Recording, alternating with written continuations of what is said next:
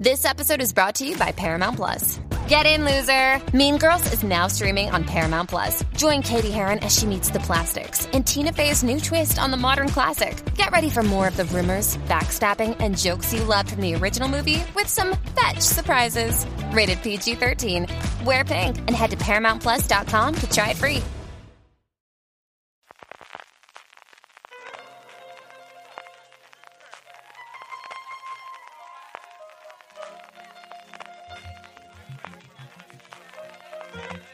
Estás escuchando Fuera de Series con CJ Navas.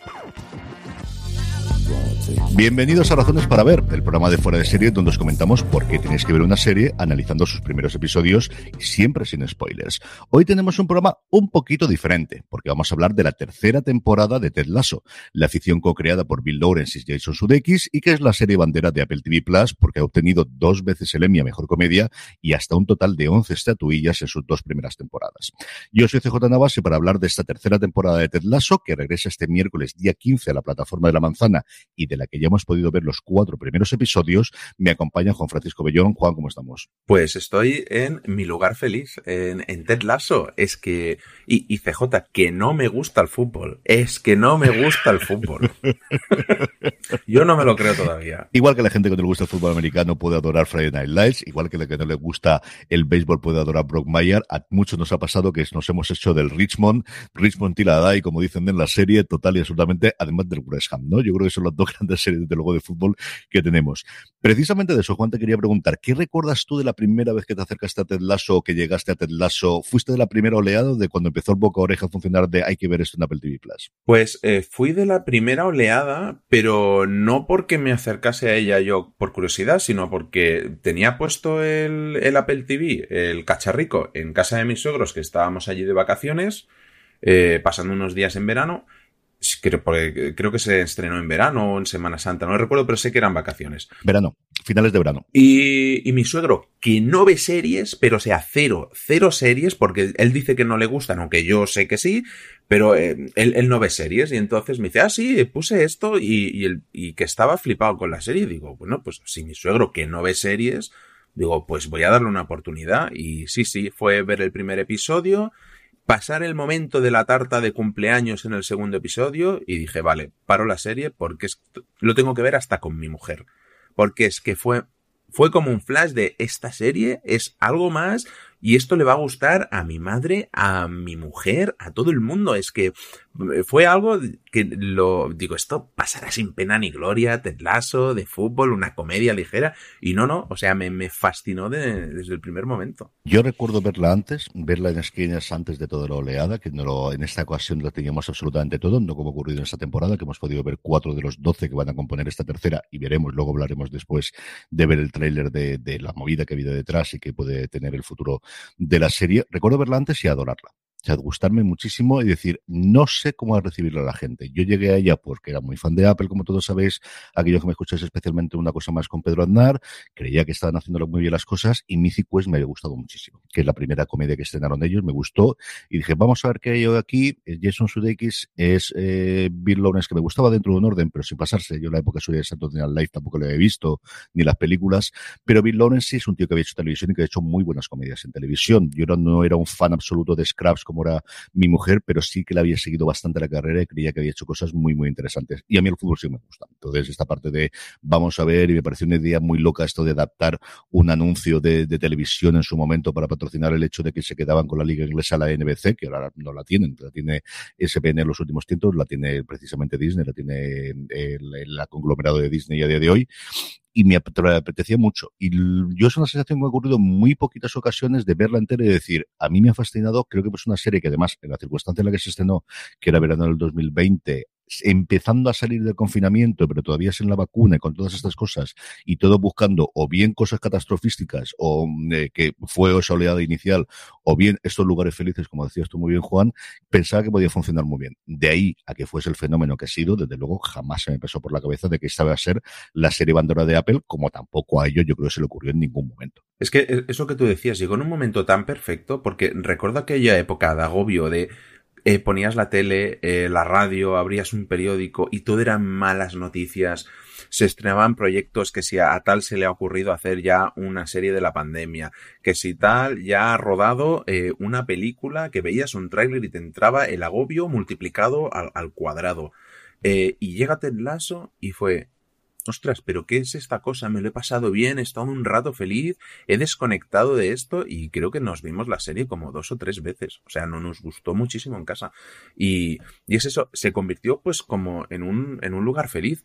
Y, y ya no solo eso, es que la supo salir en ese momento por casualidades de la vida, pero es que la segunda temporada también se avanzó a, a, una temática como es la salud mental, que se empezó justo cuando se empezaba a hablar de esto masivamente en televisión, en, mil programas, en radios y tal, llega Ted Lasso con una, con una segunda temporada sobre la salud mental es que es en plan, ¿cómo lo han hecho? O sea, ¿cómo han sido capaces de verlo y de avanzarse de esa manera? yo fascinado de verdad con este tipo de cosas. Comentaremos, evidentemente, después del tráiler toda la situación en la que nos quedamos en la segunda temporada. Yo creo que lo podemos poner ya y no avanzamos más. Eh, aquellos que no habéis visto Ted Lasso desde el principio, tenéis que verla. Aquí no hay discusión.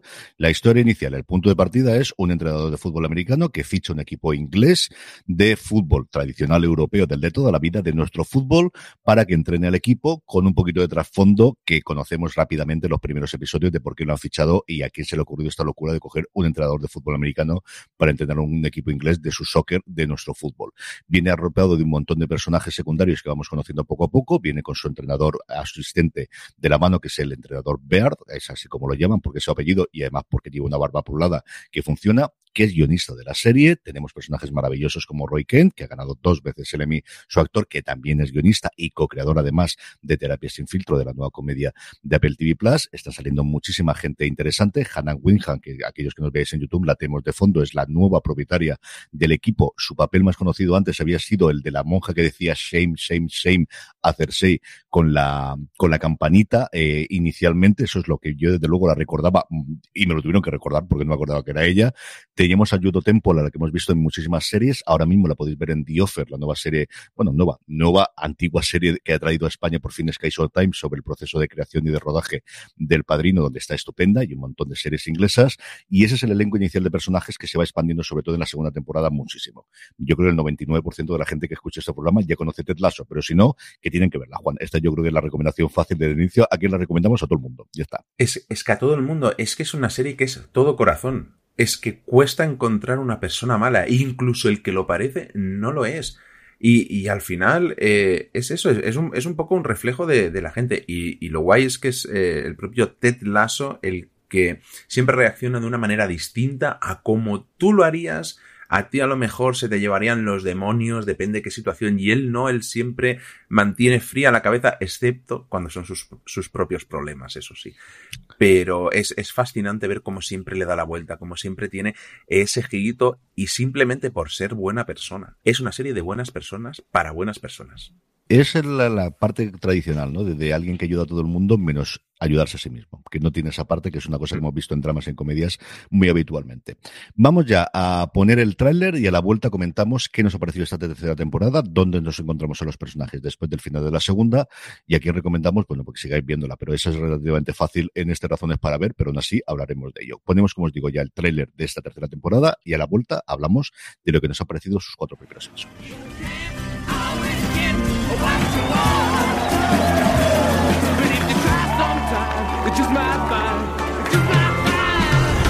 Con pisos quiero un montón. A la de tres, una, dos, tres. Con pisos quiero un montón. ¡Ritmo!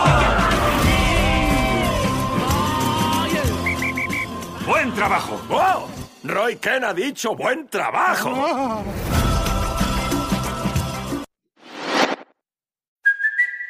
It's Kaylee Cuoco for Priceline. Ready to go to your happy place for a happy price? Well, why didn't you say so? Just download the Priceline app right now and save up to 60% on hotels. So, whether it's Cousin Kevin's Kazoo concert in Kansas City, go Kevin, or Becky's Bachelorette Bash in Bermuda, you never have to miss a trip ever again. So, download the Priceline app today. Your savings are waiting. Go to your happy place for a happy price. Go to your happy price, Priceline. Mira que son payasos, mira que son payasos con ese final que tenemos con Royken, que desde luego es uno de los grandes descubrimientos. Una tercera temporada que comienza, Juan, muy pegada a la segunda temporada. Tuvimos ese ascenso de Richmond, tuvimos eh, ese descubrimiento de Nate como gran villano en el final de los episodios, después de haber sido protegido por Ted con un razonamiento de que lo entendemos, ¿no? Del, final sentirse menospreciado, se siente separado cuando él siente que es el, que ha dado todos los argumentos, desde luego tácticos y técnicos, para que hayan logrado conseguir ese ascenso. Y nos encontramos con, con un momento en el que Ted estaba saliendo de esa parte complicada a nivel personal. Eh, la primera escena, de hecho, de las primeras escenas que tenemos es cómo su hijo vuelve a Estados Unidos y él le acompaña hasta el aeropuerto y vuelve a combatir con todos sus demonios. Sí, es que además eh, fue un momento muy, muy duro porque quizás Ted, al centrarse un poco en sí mismo en ese tramo final de temporada, se olvida un poco del personaje de, Nick Mohamed, eh, que, que, ascendió de utillero a, ser segundo entrenador y a ser una especie de niño prodigio del fútbol. Eh, pero claro, él veía a Ted como su padre, varios males entendidos, le regaló una fotografía que para él significaba mucho y pensó que Ted la había tirado cuando en realidad la tiene enmarcada en su casa al lado de la foto de su propio hijo. Y entonces él desaparece y vemos ese final en el que se convierte pues en el nuevo villano de la, de la serie y, y realmente muy triste. Es que es, luego de Ted Lasso es, es como, como navega por ese, por la drama y el comedia a una velocidad impresionante. Y, y, bueno, en varios momentos también teníamos la trama de, de Rebeca con... es que cuesta un montón eh, pronunciar el, el, nombre del, del, jugador de fútbol con el que acabó enrollado. Con Sam Obisaña. Obisaña, eso. Eh, y como al final la cosa no acaba bien, porque todo el mundo espera que Rebeca acabe con Ted Lasso, que es lo que tiene que pasar, pero me da la sensación de que no lo vamos a ver ni en pintura. Eh, no sé, mm, muy guay también el momento de, de Roy Ken y Killy, todo, todos esos malentendidos, eh, todo el mundo besando a Killy y Roy Ken intentando matar a uno, a otro no, el otro se enfada porque no quiere matarlo. Eh, fueron un, montón de sorpresas. Y, y, no sé, es que claro, todo se ha colocado para esta tercera temporada para ser una gran temporada final o no, porque no acaban de decir si la serie termina. Eh, pero sí que termina esta historia. Y, y claro, es que los primeros episodios es que me he reído tanto. Es que me he reído tanto. Con este, sobre todo con el tercer episodio, me he reído tantísimo. Son, son unos gamberros, son muy gamberros. Son unos gamberros y es muy gamberro, porque al final una de las cosas que hemos tenido es mucho drama detrás de las pantallas, detrás de, en el proceso de rodaje y el proceso de creación. El primer drama vino por la renovación de los contratos, porque los actores tenían hasta una segunda temporada y lo tenían, pero evidentemente después del éxito tuvieron que renegociar al alza todos sus sueldos y contratarlos. De inicio están con contrato no para esta tercera, sino para más temporadas. No se ha revelado cuántas, pero sí sabemos que tiene un contrato multitemporadas. Que eso lo puedan reconvertir en tener más temporadas de Ted o en un spin-off de alguno de los personajes, es lo que yo creo que está por venir y lo que se está comentando. Y luego el principal cambio es que Bill Lawrence, como os dije, co-creador y fue el showrunner durante las dos primeras temporadas, se marchó, volvió a Estados Unidos, porque eso de vivir tantísimo tiempo en Inglaterra para poder rodar, pues era complicado, hizo terapia sin filtro, ya está renovada por una segunda temporada, y se quedó al mando Jason Sudeikis. Y ahí parece ser que la cosa ha ido complicada, porque Sudeikis de la noche a la mañana parece que decidió que los guiones no acaban de convencerle y los tiró prácticamente a la basura a todos, lo desde el principio. Tenemos además los episodios extremadamente largos comparado con la eh, segunda y especialmente con la primera temporada. Sí es una comedia, pero nos vamos a 40 o 50 minutos sin ningún tipo de problema por cada uno de los episodios. Y se habla de un caso muy, muy extremo que fue que Sodikis de repente se inventó un episodio en Ámsterdam y así venía recogido en The Hollywood Reporter, en Variety, en todos los medios de la noche a la mañana tuvo que todo el equipo de producción decidir dónde rodábamos, cómo contratábamos y cómo encajábamos esto dentro del plan de producción, que era muy complicado. Yo creo que Apple y, al final eh, Warner Brothers, porque la, la, serie está producida por Warner Brothers Televisión y la vendió Apple en su momento para la distribución y para la emisión a nivel mundial, estaban dispuestos a consentirla absolutamente todo, con una excepción que era que no llegase esta tercera temporada a emitirse para antes de los semi. Y por eso se estrena ahora, para poder llegar a la venta de los semi y poder optar a ganar 3 de 3 en los eh, años que tenía la comedia. Eh, tenemos a Ted como personaje principal, tenemos a Nate que ha cogido mucha fuerza y yo creo una de las grandes virtudes que tuvo la segunda temporada, que se puede criticar más o menos, a mí el episodio navideño me gustó muchísimo, pero sé que hubo mucha gente que lo odió, a mí me gustó de verdad muchísimo como me gusta la serie, fue ampliar el universo sobre todo con los jugadores. Yo creo que a Dani Rojas que lo habíamos conocido lo ampliamos, pero Bisaña tuvo muchísimo más personaje, más allá de Tart y Roy Kent, que sí que los tuvimos en la primera temporada y lo abrimos, pero tenemos gente como, como Isaac, que tuvo un episodio ese maravilloso en el que Roy Kent le, invita o le, enseña a ser capitán y que ya mm, tenemos un elenco de 10 o 12 personajes principales en este principio de la tercera temporada, Juan. Es que, tela, es que comentabas tú eh, lo de los posibles spin-off, que al final es lo que piensa uno, pero es en plan, es que yo no sabría cuál escoger. O sea, hay tantos, por ejemplo, la relación de Rebeca y Killy, creo que es de lo mm. mejor de la serie, la relación de ellas dos, es que, por ejemplo, creo que podrían tirar por ahí, a lo mejor, quedarse con Rebeca. O, es que claro, a mí lo que me gustaría es seguir viendo a Ted, pero me da la sensación de que Ted no va a ser el protagonista de lo que salga de aquí. Eh, no sé, a lo mejor Ted viajando por el mundo, cambiando al baloncesto o, a otro tipo de cosa. También por darle un aire, pero si han renovado con la mayoría de, de actores y todo, es que es complicadísimo. Eh, por ejemplo, lo comentabas lo de Dani Rojas, es que tengo que comentarlo, es que el primer episodio de la segunda temporada, eh, verlo gritar el fútbol es muerte, era la risa de verdad, ¿eh?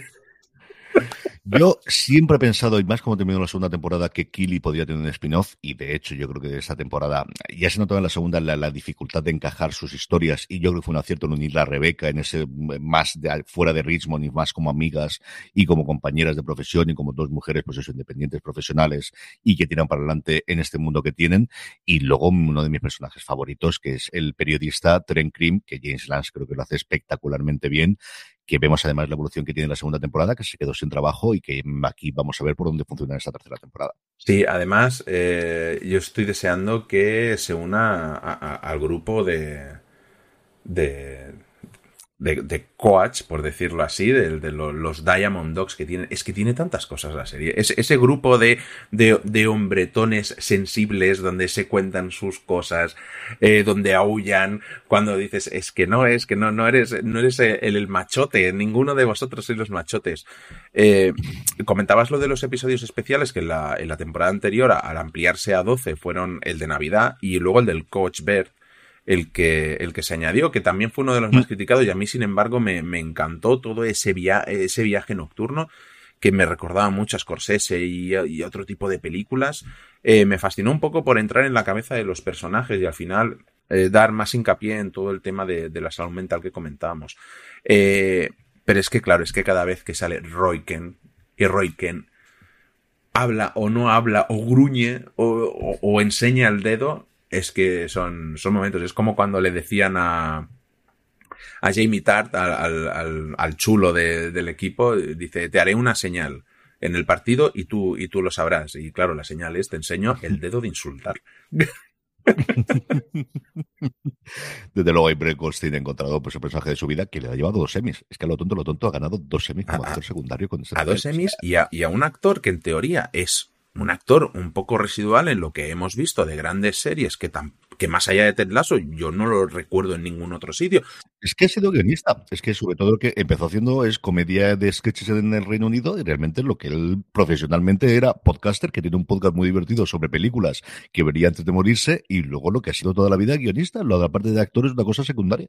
Pero es que ha sido tal la repercusión que ya es un superhéroe de la Marvel. Es que me, es que me parece de locos cuando, cuando apareció al final de, de Thor, Love and Thunder vestido de, de Hércules. es que es de locos la repercusión que ha tenido. Es que es la serie con más nominaciones de los Emmy, que hasta hace poco era Glee con 19, pues Ted Lasso con 20. Toma, eh, una más. Es que ese, yo creo que es una locura. Aquí la, la pena es que eh, cuando le dices a alguien que estás viendo Ted Lasso en Apple TV Plus y te dicen, eh, ¿qué es Apple TV Plus? Es que es una pena. Ese es el eterno problema. Y es que yo no tengo nada de Apple para poder verlo, ¿no? Que no hace falta, que lo puedes ver en la web, que lo tienes en la Play 5, que lo tienes en la Xbox, que lo tienes en un montón de cosas, quitando, quitando Chromecast, es lo único en España en donde no se puede ver. Lo puedes ver en Fire después del acuerdo que llegaron con Amazon, y hay una página web que la tienen muy oculta, o demasiado oculta para mi gusto, en el que se pueden ver todos los dispositivos donde se puede ver. Nosotros hacemos, hacemos aquí el, la, la, labor del señor, y siempre lo decimos que se puede ver en más sitios. Yo creo que poco a poco el mundo seriéfilo está llegando. A la gran, la gran masa, pues posiblemente no, pero bueno, pues eso tiene gente de marketing Apple que no le han hecho nada mal en los últimos 20 años. Leche, que se pongan las pilas con esas cosas, ¿no? Sí, un, un, poquito, pero al final, al final es eso, son tantas plataformas y todo. Pero bien, y ostras, eh, muchas ganas por ver qué va a pasar con Nate, eh, el niño prodigio en el West Ham, el, el equipo que ha comprado eh, Rupert, el, el, malvado, el verdadero villano de, de, la serie, porque no hay otro, eh, ex marido de, Rebeca, que ha comprado el West Ham solo para eh, putear a su ex mujer y llevarle a, a, la ruina, no económica, pero sí pública, intentar humillarla de, de todas las maneras posibles. Sí, eh, la serie, por comentar nada, en dos minutitos el arranque, sin demasiado spoiler, la serie cuando empezamos es Ted Lasso, estamos en la misma situación, y lo que se encuentra es que para todos los periódicos y para todos los especialistas y para todos los comentaristas, que en Inglaterra también, igual que en España, tenemos unos cuantos, eh, su equipo es el firme candidato para el descenso. Y eso provoca, pues, lo que habitualmente provoca en todo este tipo de clubes de, pues, problemas y de no te afecta, pero al final realmente te afecta. Y todo el resto de los personajes los tenemos desarrollándose a partir de ahí en la órbita suya. Y por otro lado, Nate, al del que se espera, pues, prácticamente que gane la, que gane la Premier League, la primera de cambio, porque para eso andan a construir un equipo para él y para eso tiene un equipo, pues, posiblemente no el Chelsea ni el Manchester United o el Liverpool, pero un equipo con tradición como es el West Ham eh, United. ¿Algún momento, sin revelar demasiada cosa que te haya gustado de estos episodios o por donde de tramas que quizás la gente no espere y que digas esto, tenéis que fijaros que esto va a ganar mucho con el gasto del tiempo, Juan? Eh, sin revelar nada, Rebeca en el primer episodio cómo, cómo consigue darle la vuelta a algo de una manera inesperada, siendo ella misma, y luego la estética de Rupert en, en, su despacho me ha molado mucho. Es que no, es que me está costando errores no, no decir a qué se parece.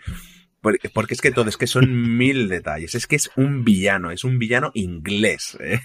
Es que no, no quiero decir nada más, porque seguro que el que, eh, en cuanto la gente vea el despacho, va a decir esto es un malo de, de tal saga. ¿Y el tratamiento que le dan a Kili después de verla que en la segunda temporada se marchaba, te está gustando, te ha gustado en estos primeros cuatro episodios lo que van a hacer con ella? Y te digo la verdad, es lo que menos me está gustando y lo que más me está decepcionando. Eh, yo espero que le den un poco una vuelta, porque incluso hay algunos secundarios por ahí en, en la nueva oficina de Kili que es que no me acaba, no me acaba de funcionar. No, no me acaba de funcionar nada. Yo creo que la firma candidato desde luego el spin-off, ¿eh? como decíamos antes. Yo creo que, que hubiese funcionado mejor y que, que, se nota esa parte de no sabemos cómo encajarla después. Yo creo que tiene un arco lógico y creo que en la segunda temporada mm. era totalmente normal que tomase esa decisión, pero al final cuando tienes un personaje fuera de la órbita es tremendamente complicado, aunque tengas episodios de 50 minutos, como tenemos en muchas ocasiones aquí en esta tercera temporada, el que puedas tenerlo eh, junto a ello. En fin, que hablaremos muchísimo más de Ted Lasso, que de este desde luego haremos review sin ningún género de dudas, que se estrena este miércoles que ya podemos, hemos podido ver, como os decía Juan y yo, los cuatro primeros episodios y somos tan fans como lo fuimos en la primera y en la segunda temporada. Don Juan Francisco Bellón, mil millones de gracias por haber compartido un día más unos micrófonos y, y nos vemos en la próxima que nos toca de las tofas, que, que me han dicho que ha terminado ya y que hay que hablar un poco de ella, ¿no? Pues habrá que, que terminar un poco. Ay, perdona. Habrá, habrá que hablar un poquito de ella y con muchas ganas, ¿eh? Y con muchas ganas de escucharos a vosotros qué os ha parecido. Y con, y con ganas de hablar de Ted Lasso, porque es que me quedo huérfano sin The Last of Us y toca Ted Lasso. Es que es maravilloso esta época. También tenemos The Mandalorian, también tenemos Picard, que acabo de grabar justo cuando estoy grabando con Juan el análisis del cuarto episodio, que es, yo creo que el mejor que he visto en, muchísimo tiempo de cualquier serie de Star Trek. A mí me ha, me ha fastidiado, me ha gustado muchísimo y a ver qué nos trae. Que tenemos mucho más contenido fuera de series, pues universo Star Trek y universo Star Wars para el análisis episodio episodio, tanto de Picard como de Mandalorian. Aquí en Review, donde os estáis escuchando, mañana mismo tendréis el análisis entre Juan Francisco Bellón, Jorge Navas, si no pasa nada, que no sé cómo lo tenía al final, y un servidor de qué nos ha parecido el final de The Last of Us, o si no lo tenéis pasado mañana. Pero vamos, que lo vais a tener en este mismo feed. Y como siempre, todos los días, mi streaming diario, mi agenda de series diaria en Fuera de Series, así lo podéis buscar en vuestro reproductor de de podcast. Ahora sí, Juan, un abrazo muy fuerte. Hasta el próximo programa y Richmond Tire Esto es lo que hay. Así que. Un abrazo y, y aupa Richmond. A todos vosotros, gracias por escucharnos. Más contenido en Fuera de Series y recordad, tened muchísimo cuidado.